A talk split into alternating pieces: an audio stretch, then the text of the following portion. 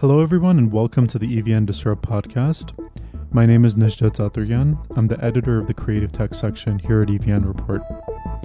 My guest today is Victoria Khechumian, the CEO of Noor. Noor is a blockchain consulting and advisory company.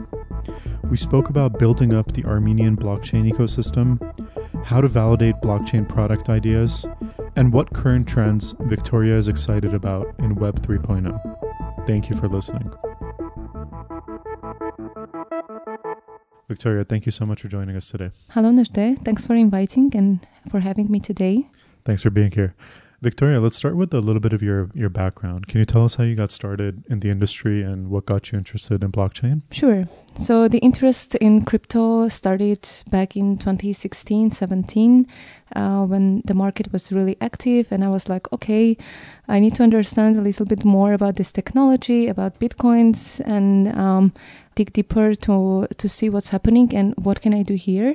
Because um, I, I was already involved in tech sphere. Um, and I wanted to understand what the future holds for this uh, technology, for blockchain specifically, and uh, the applications. And in 2018, um, I joined Noor. Before that, I had my startup.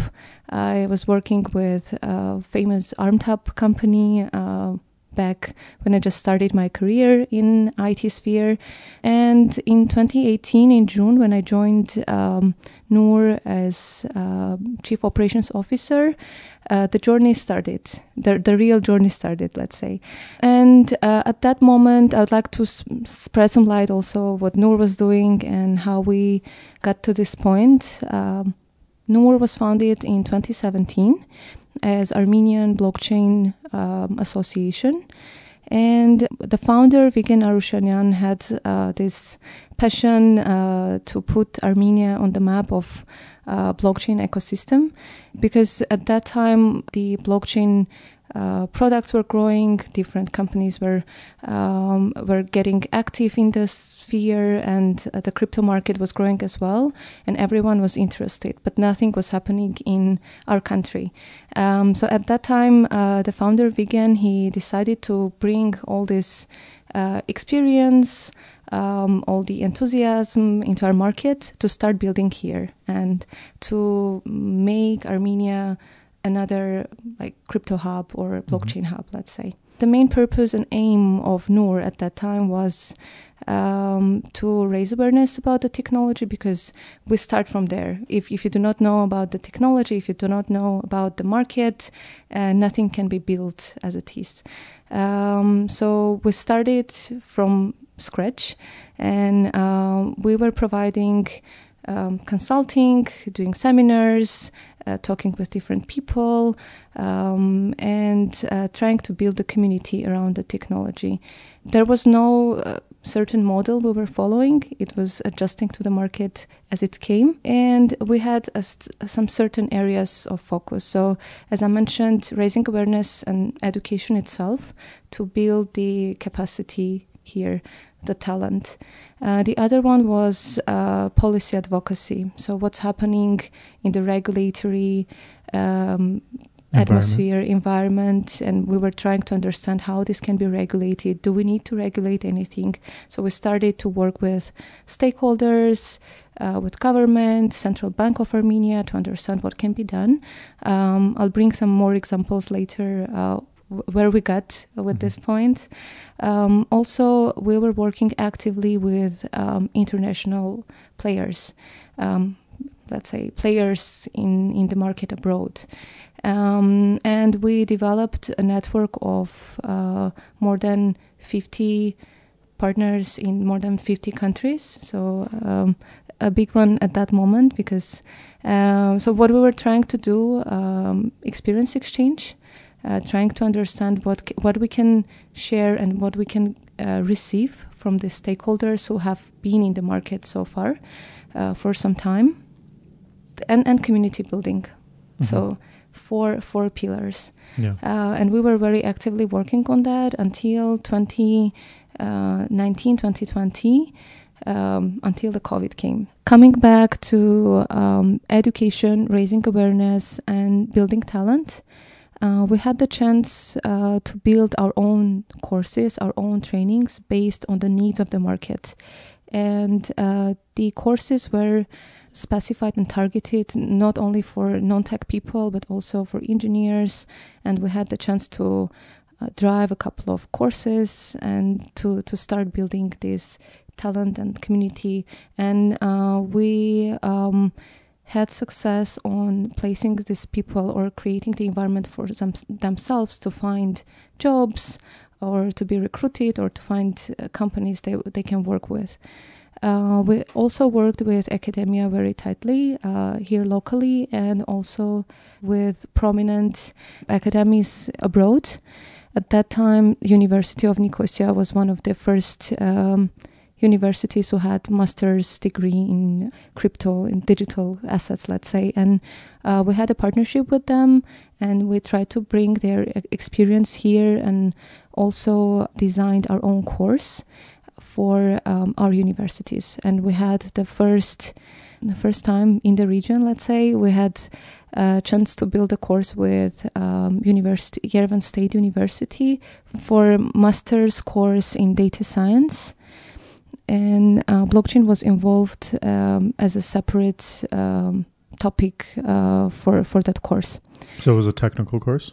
Uh, not technical, generally fundamentals of mm-hmm. blockchain and crypto, but um, it was f- huge at that time because it was the f- one of the first ones. And uh, we still have the partnership with with the university. So uh, whenever we have the interest and whenever we have the buy-in from from the students, uh, we have the designed course and we will run it again. And it was back in 2020 uh, mm-hmm. at that time. Other than that, we provide trainings for corporates, for teams. Uh, workshops. Uh, back in 2018, we ran a workshop uh, for World Bank Armenia. Starting from that time, there was a huge interest to understand what the technology is and what they should look into. Uh, and they wanted the team to be aware what's coming next. Now, regarding the education and um, raising awareness part, we still keep the same pace.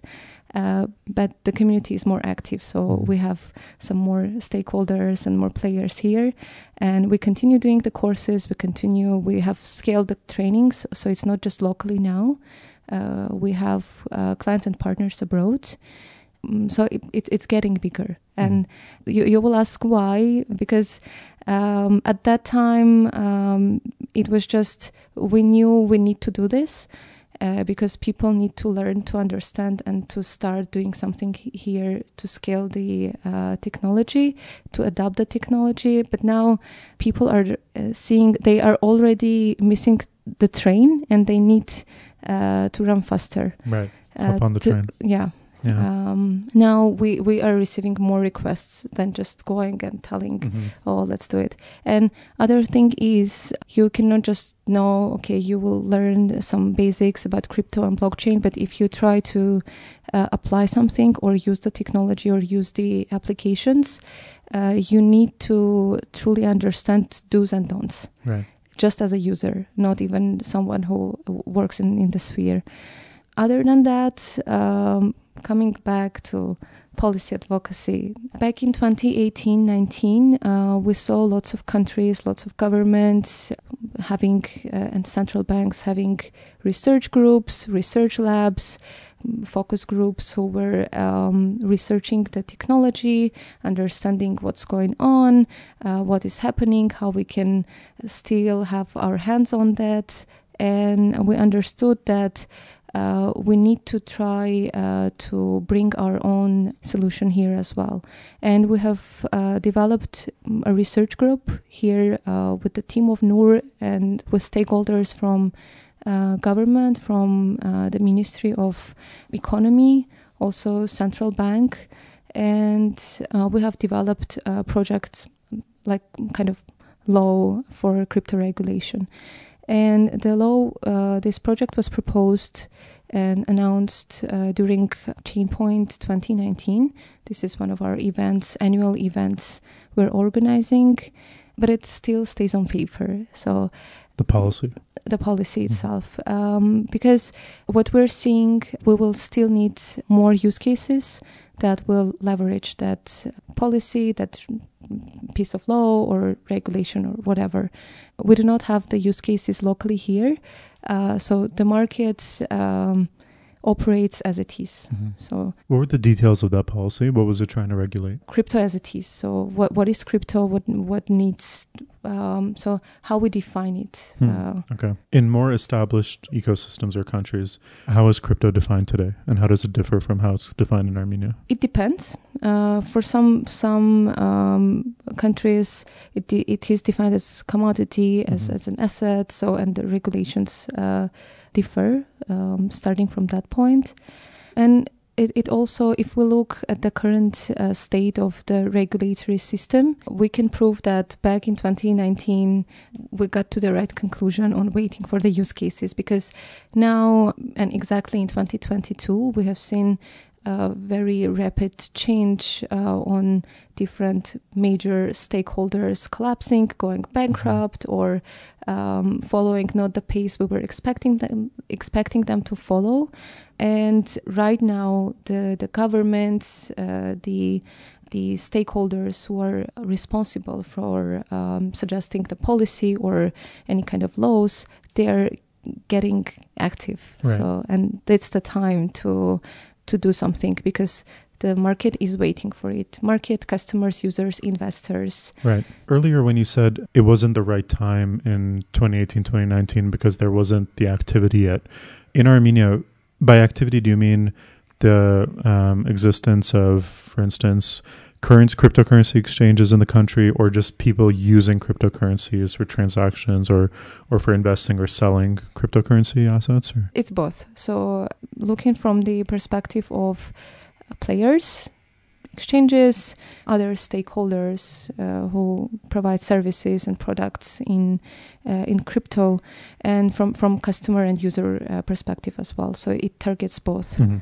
Right. Uh, what, what should be our action items or what should be the general rule of operating? It's it's not covered uh, for now. So uh, we operate as it comes and we make the decisions as it comes. Right. Uh, is there enough activity in Armenia today to warrant regulation, or are we still not there yet? Um, I think we're not still uh, there, Yeah. but um, the doors are open. Whenever we see that, okay, we need uh, to put that tick, uh, and it will bring uh, more added value and it will have m- huge impact.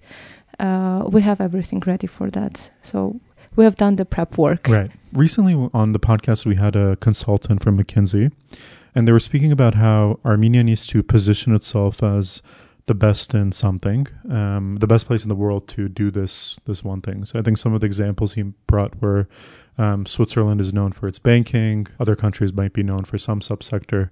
Uh, in technologies, even for different domains of the technology. Uh, One of the examples he brought was maybe Armenia needs to position itself as sort of the global place for blockchain, let's say. Uh, he just brought it as an example. From a regulatory perspective or from a policy perspective, is there something that Armenia should be doing even before there's that activity to attract global players uh, to the ecosystem here? It's general doing business, so it's not uh, blockchain specific, but general how we do doing business in Armenia. Hmm. How we, uh, what do we offer to the uh, players from abroad, uh, from for international players, and what kind of environment we have for them.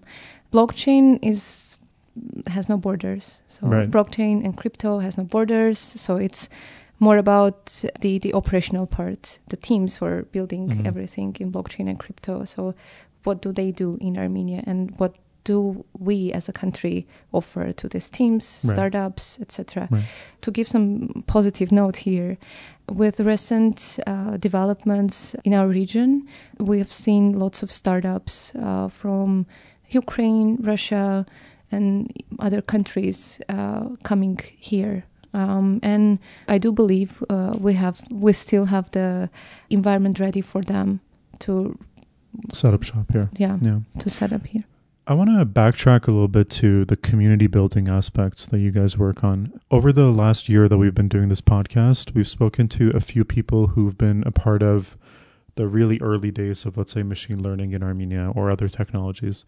And it's always interesting to see how you, as you put it, start from scratch when trying to create an ecosystem uh, in the country.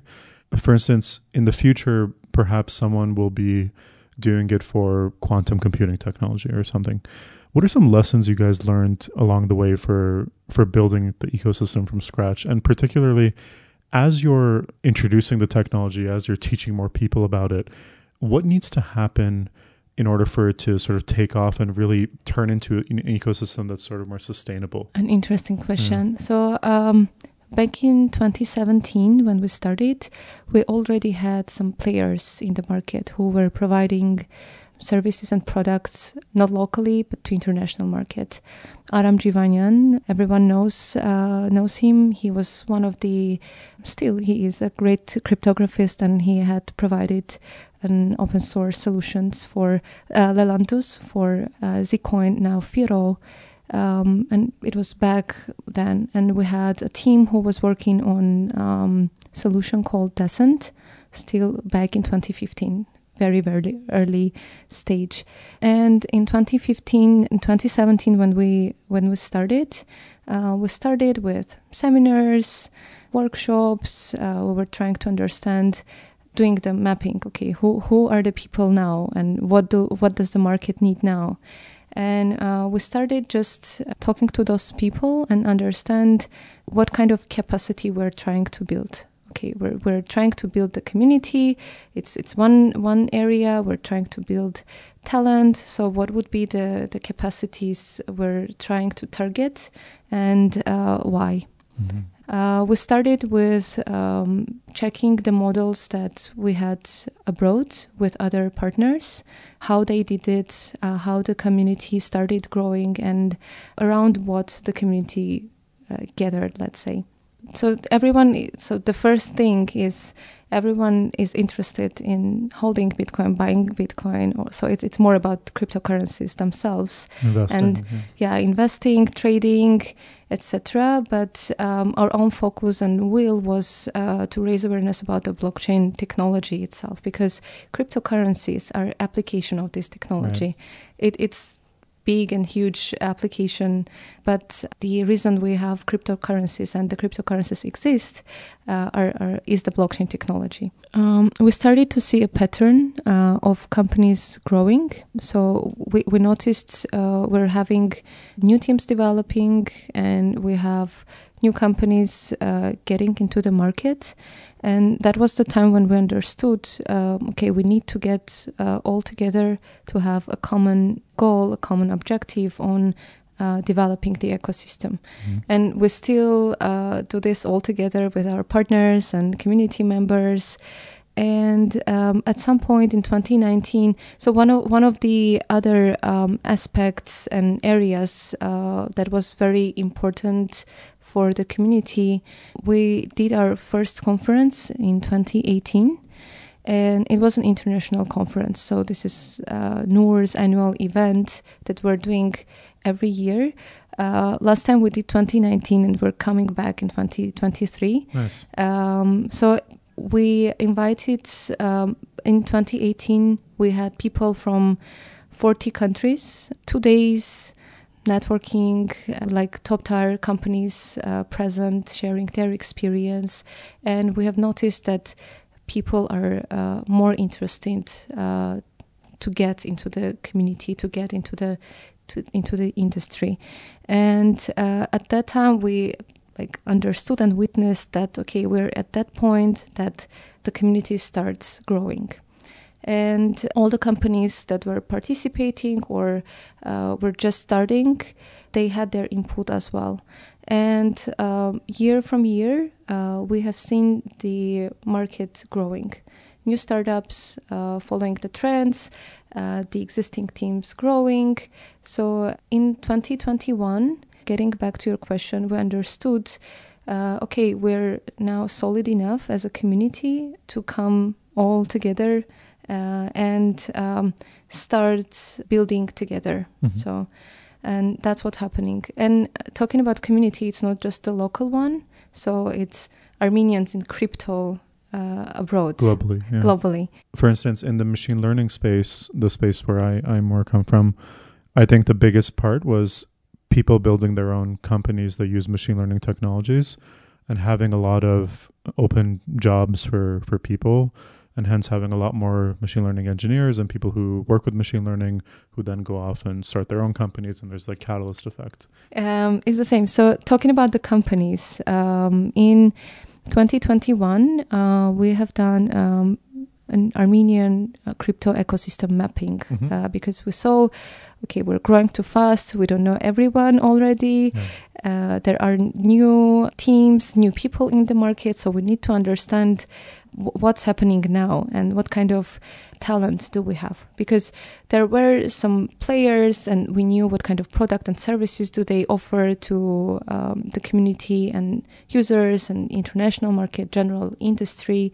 And we have seen some new players. By the end of 2021 we noticed that the number of companies operating in, in the industry has doubled um, and they were all hiring so we did another survey to understand what kind of what do we need in terms of talent and what people are and companies are looking for. And all the companies were actively hiring, and it's not it, it's both engineering and uh, non-tech mm-hmm. roles.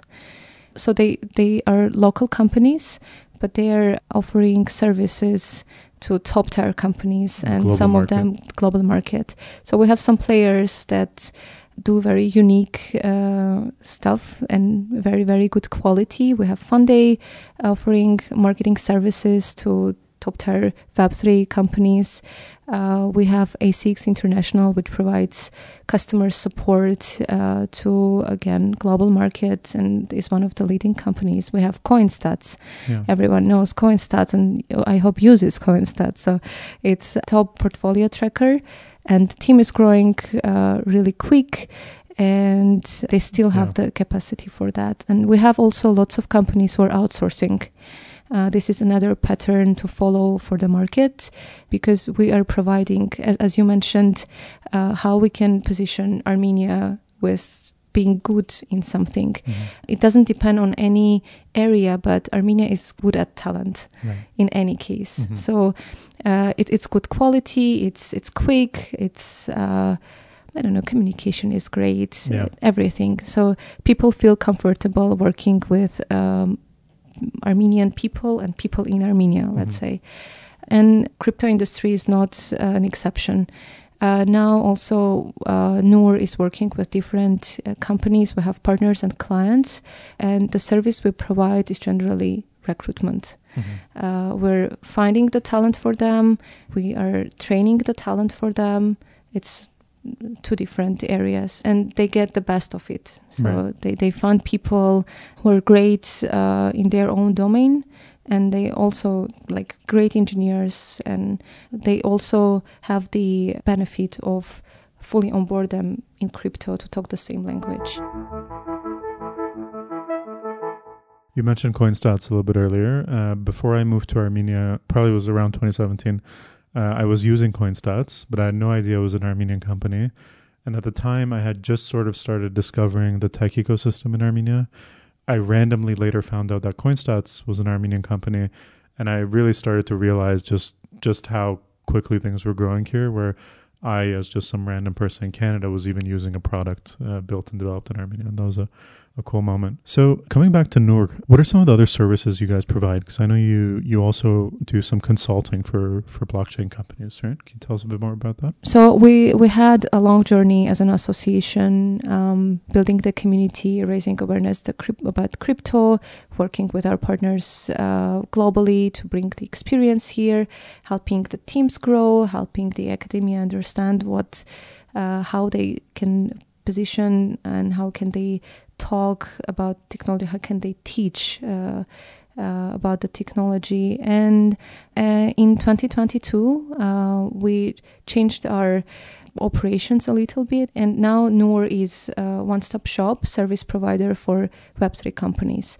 So mainly we do consulting and advisory and we also provide services for the teams uh, who are trying to find their place in Web3 and enhance their product in Web3. So it's generally two two areas. We, we, covered it a little bit earlier. So if you are a Web3 startup and trying to get to the next level, or you're trying to level up your team or uh, enhance the product, we can be your partner there. Um, what does that mean? So you're trying to uh, validate your Web3 idea for, for your product or service or solution. Um, you're trying to prepare a great pitch to start uh, reaching out the investors.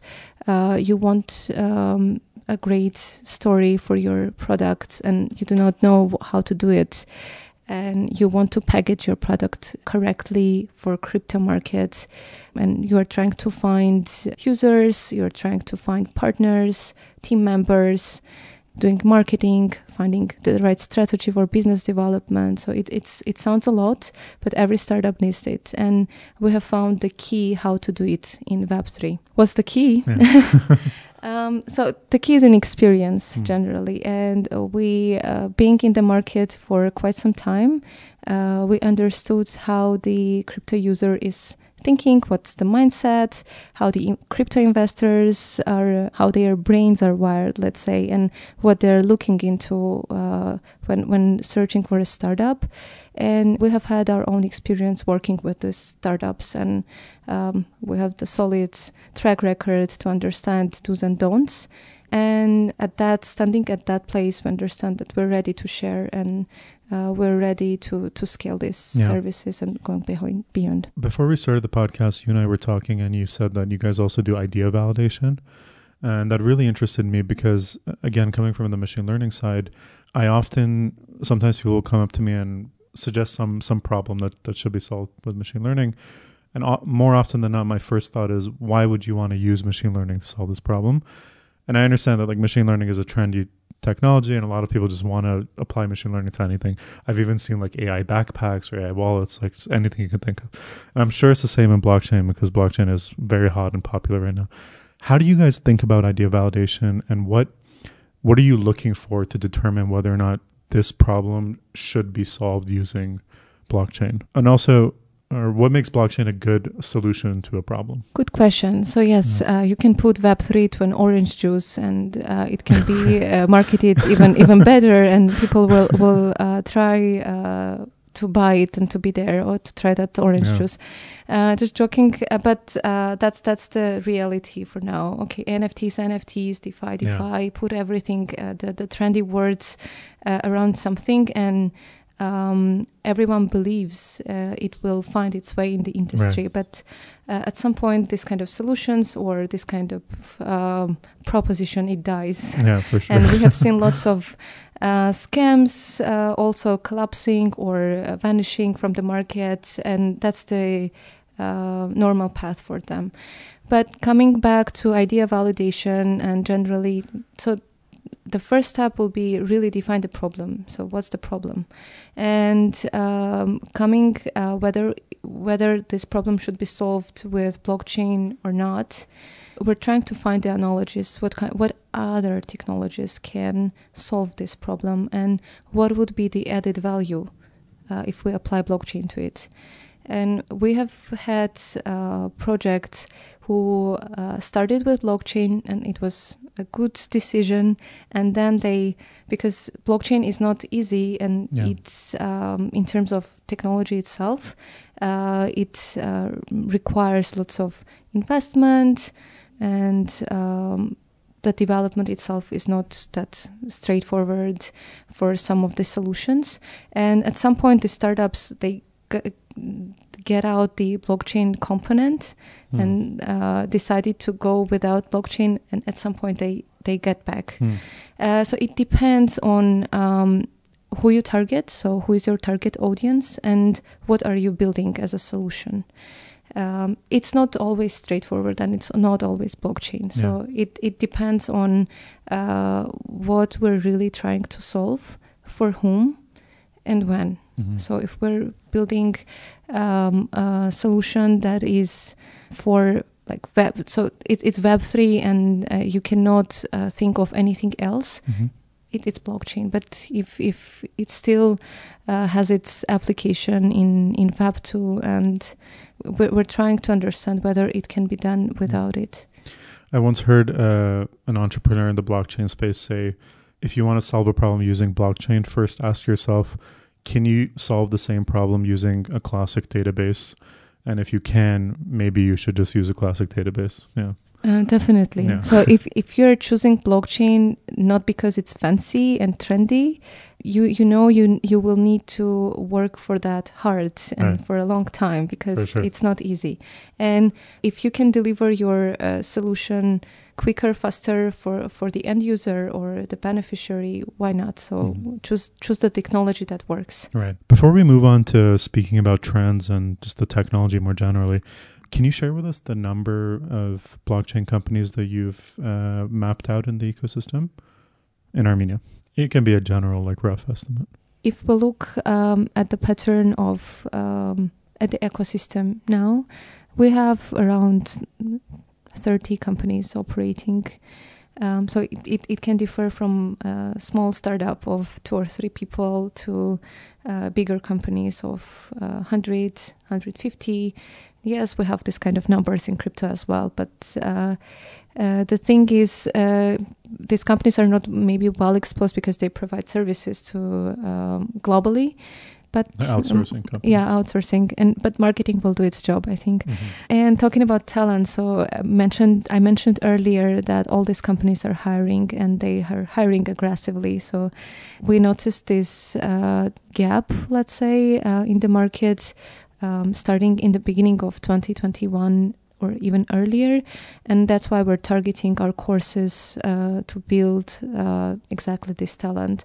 And these courses are for non tech people, people who do want to transform their career from Web 2 to Web 3. So these courses come, come to them as a bridge.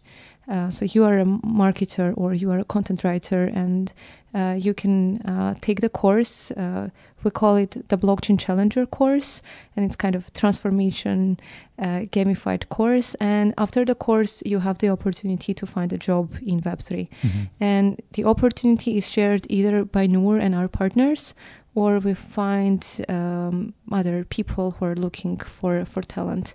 So it's at some point it's like uh, a match. So four weeks and you are there. Yeah. But for some people, it takes some more time. And uh, the same comes for engineering. Uh, there is a huge demand for engineering talent. Also, there are the specific stacks, tech stacks, but generally people are looking for uh, this talent in Armenia. And this refers to local companies who are growing and the companies that have relocated and trying to set their offices here, companies who are operating uh, globally and they're trying to find the best talent uh, in Armenia. And we're adjusting, trying to build what is needed for this talent to be ready when the time comes.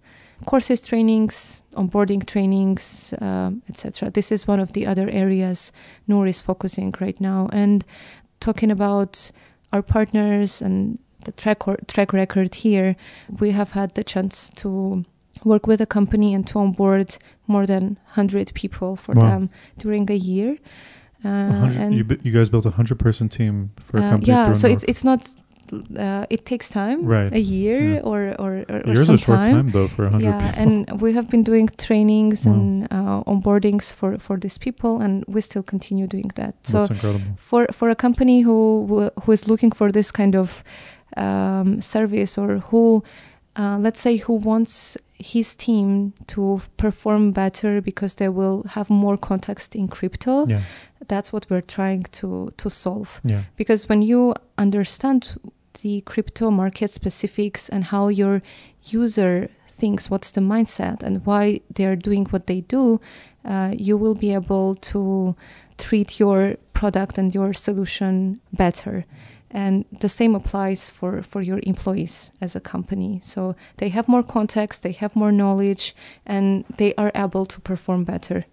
Uh, and that's that's what we're targeting and focusing on yeah. right now. And this applies so in many cases companies uh, not all the companies build this capacity from from scratch. So if you're a co- good content writer, you will figure out how to write about crypto. But uh, at some point, you will have the challenge because yeah. you do not understand the context. You need domain knowledge. Yeah, yeah, you do not have the domain knowledge, and the added value when you do have the domain knowledge is huge. Yeah. And this applies to our team specifically as well. So we do onboardings, your functionality specific training, and your domain, crypto domain knowledge specific training. So we can speak the same language. Yeah.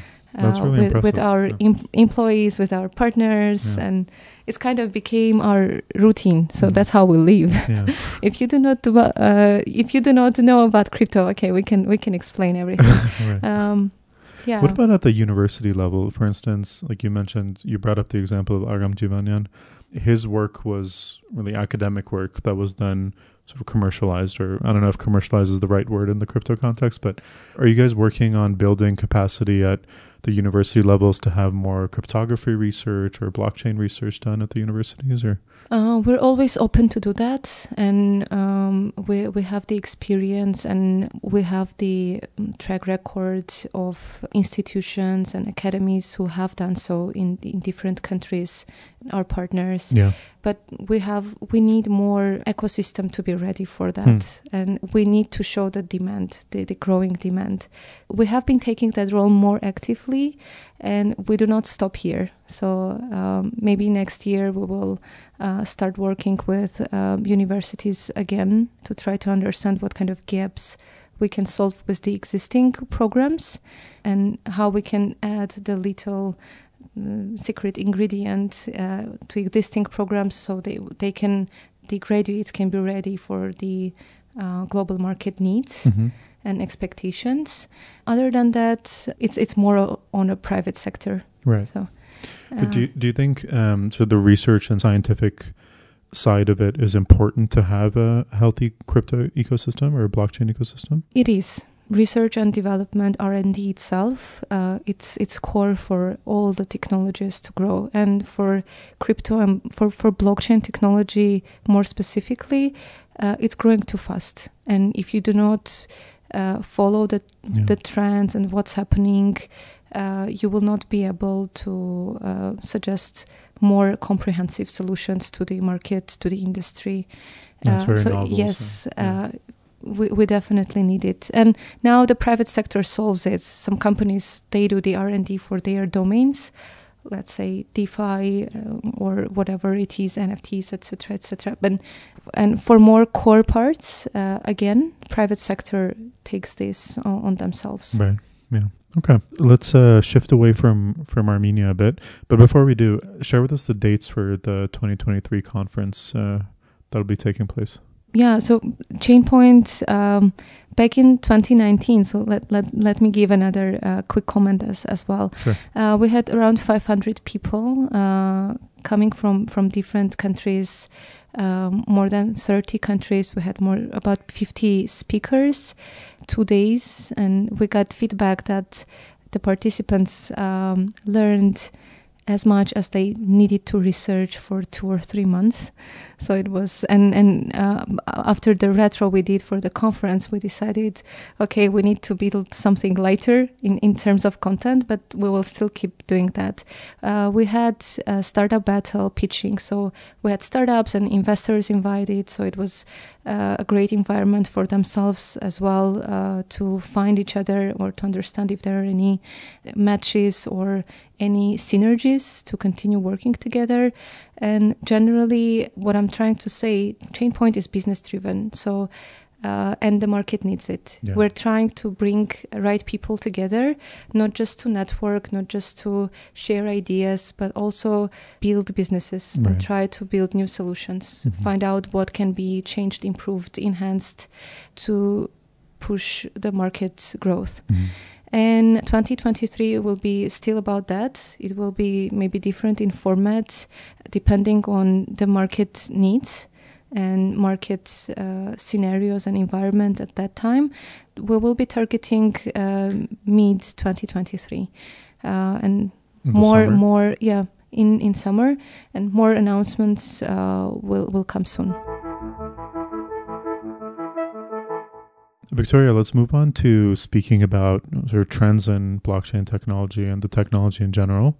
Um, so 2021 was a year of incredible growth for for cryptocurrencies and blockchain um, applications, and 2022 was a bit of a slump, I would say. there was a lot of sort of big news events that really impacted the market. How would you describe the global blockchain ecosystem today? What are what's the current state of it? What problems are they working to solve, and what are the most important trends that people should know about? The most important thing: um, adoption, scaling. If we're talking about the technology, the most important pieces that have we have seen uh, growing DeFi DeFi markets, and after the uh, changes that we have seen in 2022, um, FTX collapse, Terra uh, Celsius Network. Um, I don't know the other collapses. Yeah. Let, us name it collapse. companies going bankrupt, etc., etc. We understand that there is more uh, more need for uh, DeFi application and Explain what adapting. DeFi is. Mm. Um, so DeFi, decentralized uh, finance, as we call it, and it's a general term, uh, umbrella term for all the uh, financial solutions applications uh, that are on blockchain that, that, are decentralized. So it's lending, borrowing, uh, anything that we can name, decentralized. Traditional financial services that banks and stuff would provide in the blockchain uh, context, they're referred to as DeFi. Yeah. yeah. Mm. In DeFi specifically, one of the things that was quite popular, I guess, starting in 2021 maybe, and but throughout 2022 as well, until some of those big collapses, was the sort of like a, I guess, investment, but it was like a regular return based investments uh, where you would you would put up some uh, some amount of cryptocurrency and you would get uh, it was like a savings account essentially uh, high interest very high interest savings account what are some of the defi applications that are working working well right now have a lot of adoption and and that are expected to grow? Generally, if we talk about DeFi, one of the greatest applications is Uniswap to follow. And uh, there are other protocols uh, also offering um, other solutions. What is the, Uniswap? Um, Uniswap is a decentralized exchange as we know it, so it has the same functionality as the exchanges as we know it. Uh, but um, everything is on blockchain, decentralized, transparent, peer to peer, without intermediaries, and uh, saving you time, saving you money, and providing more flexibility in in the services mm-hmm. that the exchange provides. It's not easy. So Web three is not easy, and uh, that that is another uh, challenge that uh, the whole industry is trying to solve because uh, Web3 is about you yourself remembering all the passwords, uh, uh, re- understanding yeah. what needs to be done, but we do not have the uh, easy UI yeah. Uh, and UX. Uh, yeah. so it's it's still a challenge, and there are lots of companies, teams who are trying to address and solve this for most of the companies. Yeah, like for instance, my grandparents are never gonna put in the Bitcoin wallet address to send money or receive money. So you almost need like a debit card equivalent or a credit card equivalent of being able to use that cryptocurrency without having to go through the complex procedures that you go through through now, right? Yeah. Mm, I was sur- surprised. my my grandma, so she's following me on Facebook, and uh, one day she was like. Uh, oh, I noticed uh, there was a kind of event. Uh, you we, you were talking about cryptocurrencies and blockchain. So please explain me right. what is that? and I've explained, but she's not using right. anything yet. But yet, so right. she she is the community member, right. enthusiast. She's the grandmother of the CEO of Noor, so yeah. using it eventually. yeah. Um, any other sort of DeFi services or applications that you think people should know about? I'm, I'm more curious, like from a general perspective, like. For instance, do you think a, a popular form of investing, for instance, in the US is investing in index funds?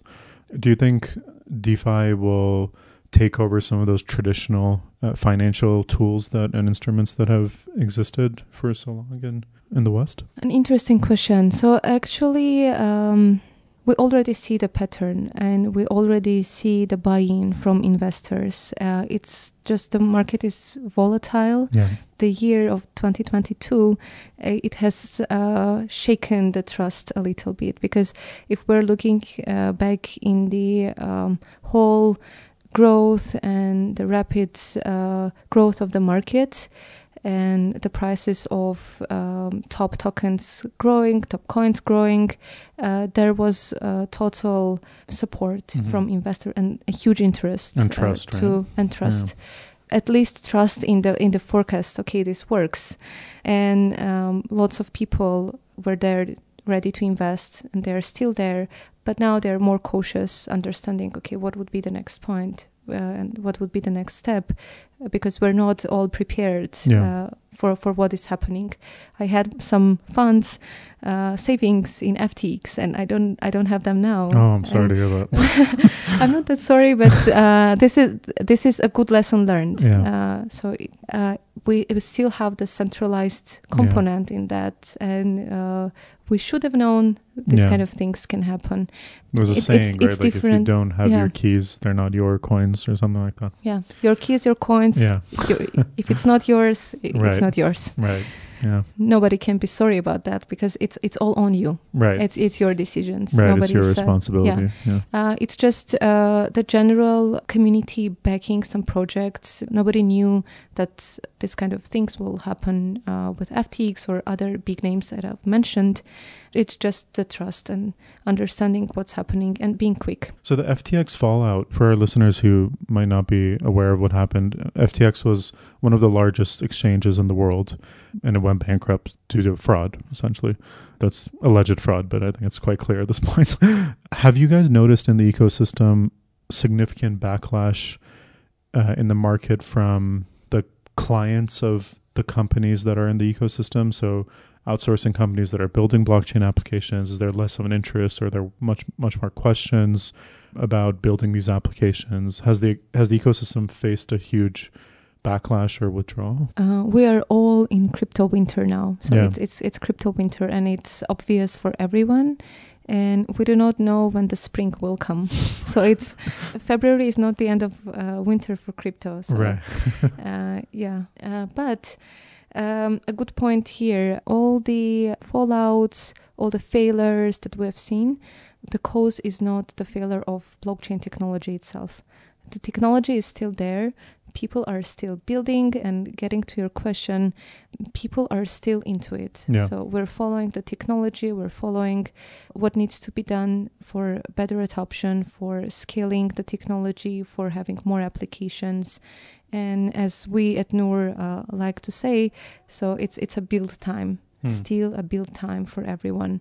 And um, yes, uh, in crypto winter, it's it's it's the same as for other financial markets. If we can look into it, it all goes down a little bit, and people are becoming more cautious in terms of investment, in terms of building something new or outsourcing some service or solution or Yeah. etc. Uh, if I answer your question, and to be fair 2022 saw everything come down it wasn't Yes. just crypto it's not just crypto. It's it's the all stock market most of tech is down Um, yeah, and for crypto cryp- maybe was down more than others but uh, it's really just a global the global economic situation is sort of pulling everything down right Yeah, if we look into statistics, um, crypto was mm, like down twice as more than Yeah. other uh, other uh, asset markets, let's Right. say.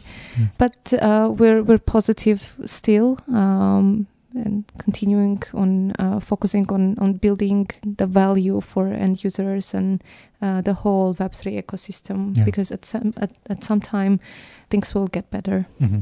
And we will get to more stable state. So in the- warmer times in Yeah. the spring. Before we wrap up, I also want to ask you about NFTs. This was another thing that was very trendy in 2021.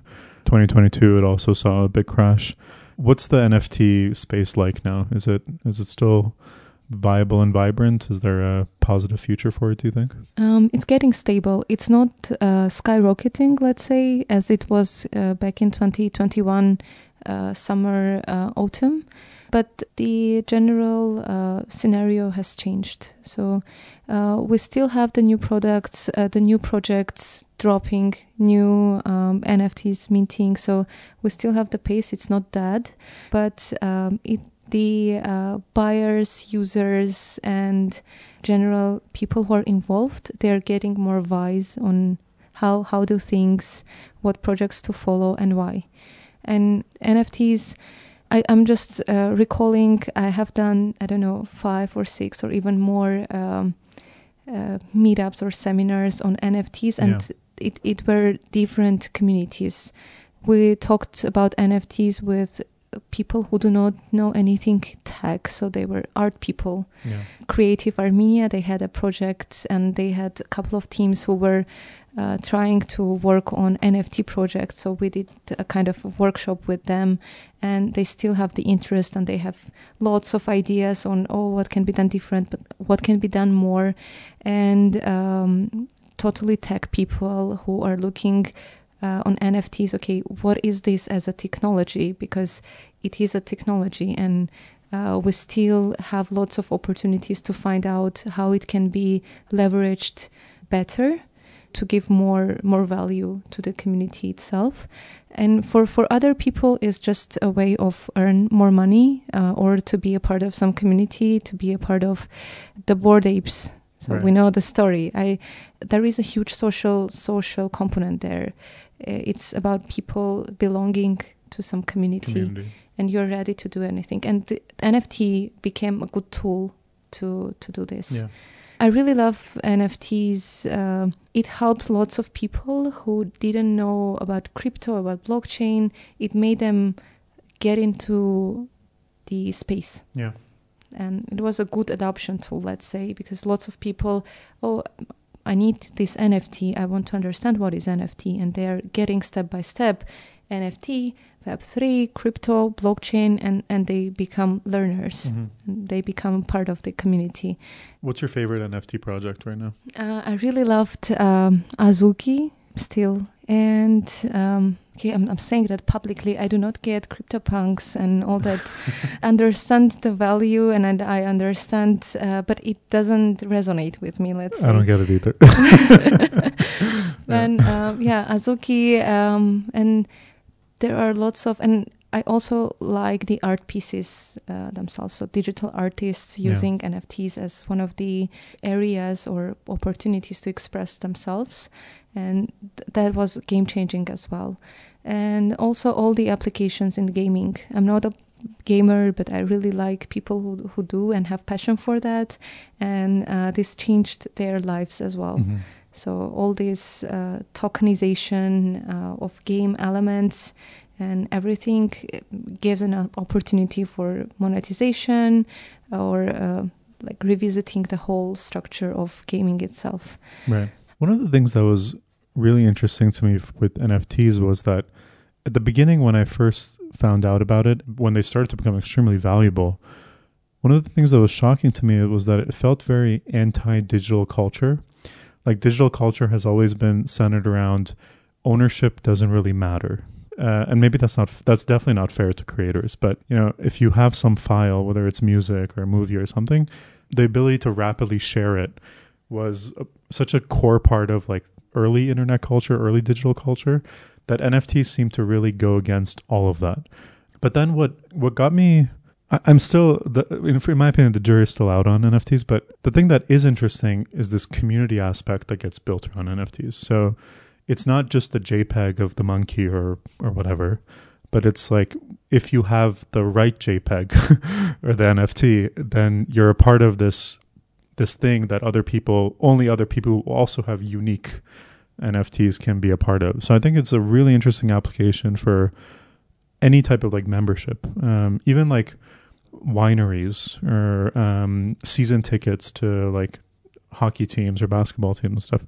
In that aspect, I think there's a lot of interesting applications that we'll see. We'll see down the line. Uh, loyalty programs, loyalty programs, anything. Yeah, uh, yeah lo- lots of lots yeah. of uh, applications. And going back to ownership and everything, NFT communities they have their own ethics. Yeah.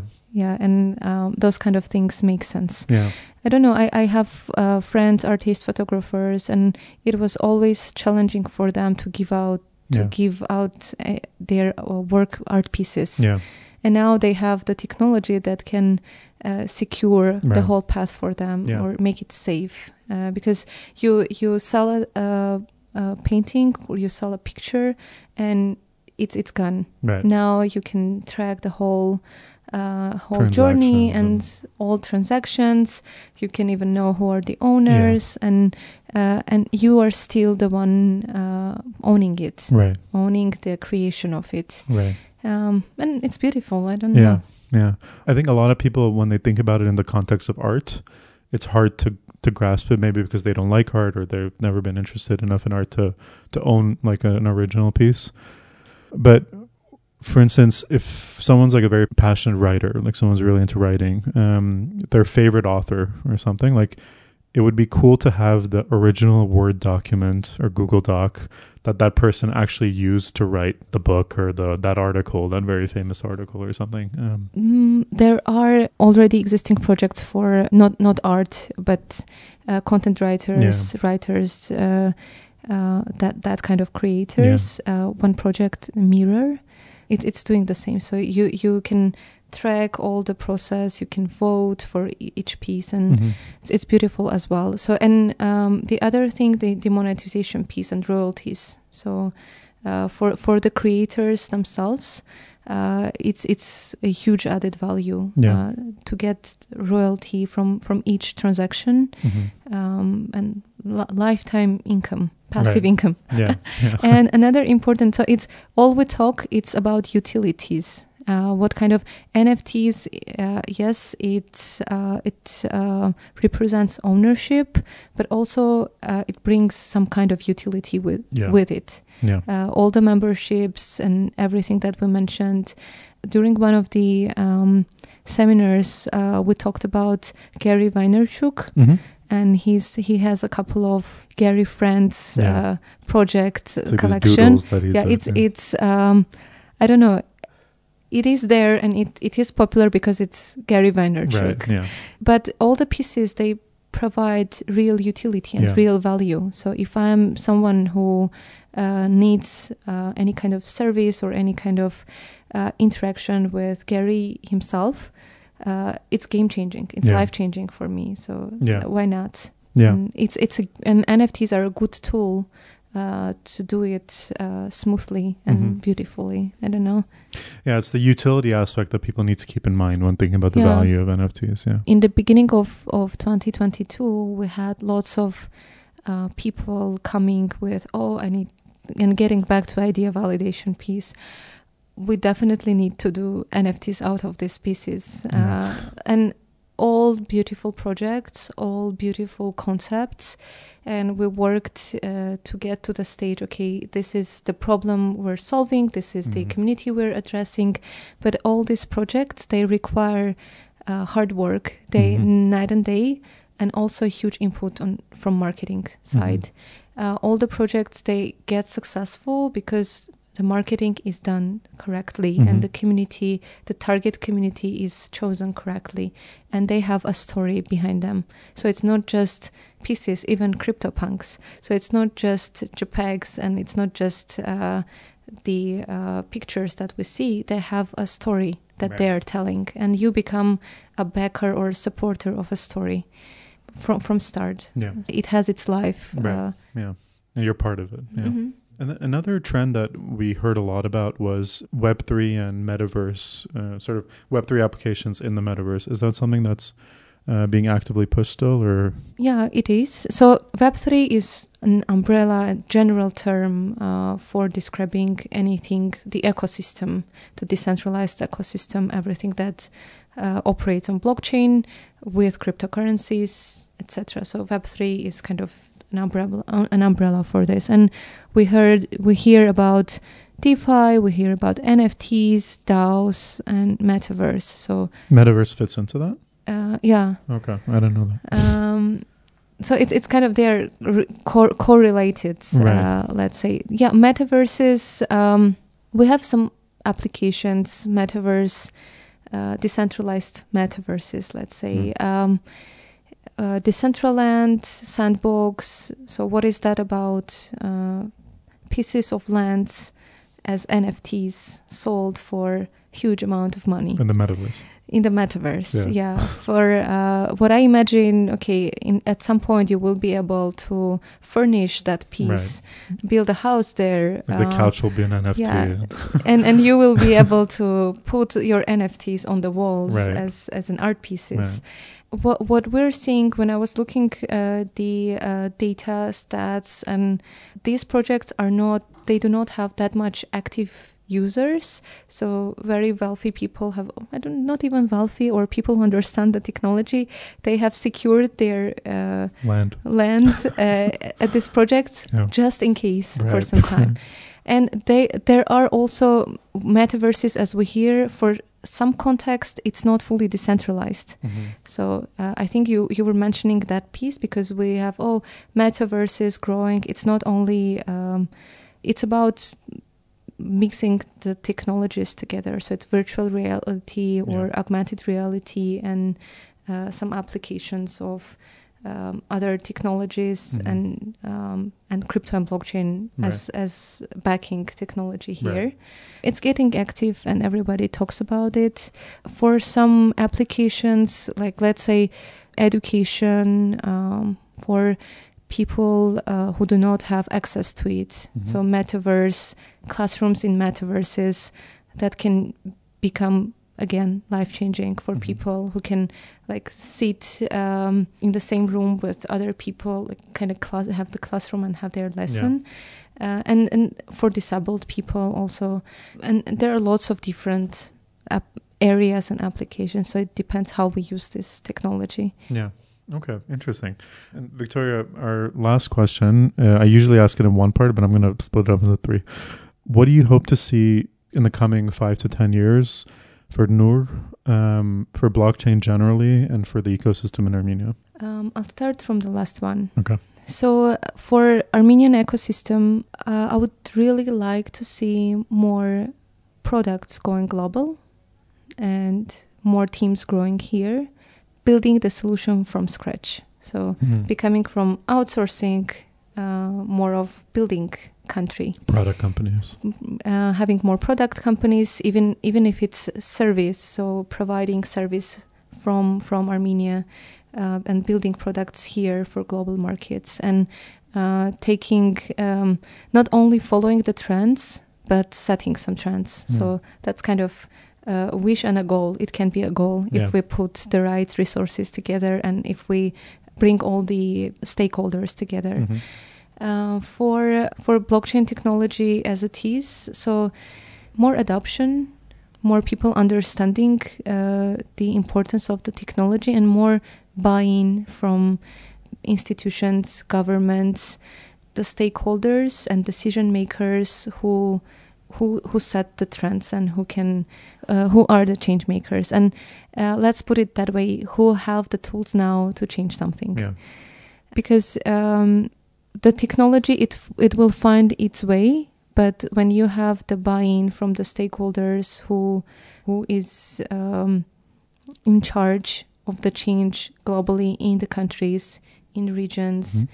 it it will get more adoption more quicker, let's say, mm-hmm. faster.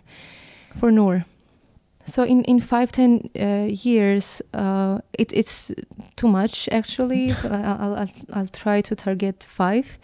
Um, so I see us growing big, and I, I, see us acquiring new markets because we're going global already, and um, I would like to see us uh, providing more value to the community and uh, not not not locally, not regionally, but uh, globally.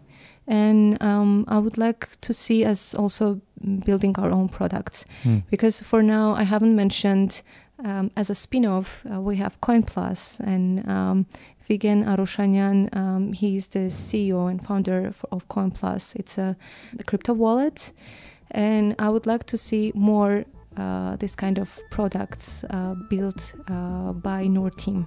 Incredible.